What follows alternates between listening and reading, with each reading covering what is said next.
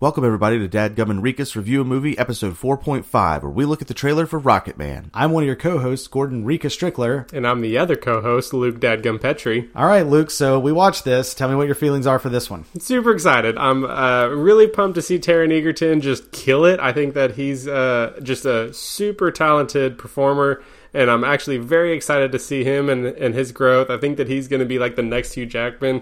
Big fan of everything he's ever done, so I'm really excited for this. Okay, I'm uh, cautiously not wanting to see this. Um, here's my problem: I'm, getting- I'm getting sick of these. I'm getting sick of tribute movies that come out before the person's dead. I don't think this is going to be a tribute movie because he's actually singing the songs. Like, this is him. yeah, but this is just Elton John's story. Elton John's still here. He shouldn't be able to look at his story like that. This, is- I just don't Well, like. okay, these. no, I absolutely agree with that. I do. I I agree with that. I thought that. Uh, I know. I think we're going to probably compare this to Bohemian Rhapsody a little bit, but uh, I think that really, You I just don't care? I don't care about Elton I think it's going to be done completely differently, and I think it's just going to be more performance than anything. Okay, I mean, I you're, yeah, you're probably right on that, and it's probably going to be like this was phenomenal, and I just Mm-hmm. from a song perspective, and I'm just I'm not going to care. Uh, you can buy a greatest hits album and probably get the same effect this is going to have on me. All right, so there's that.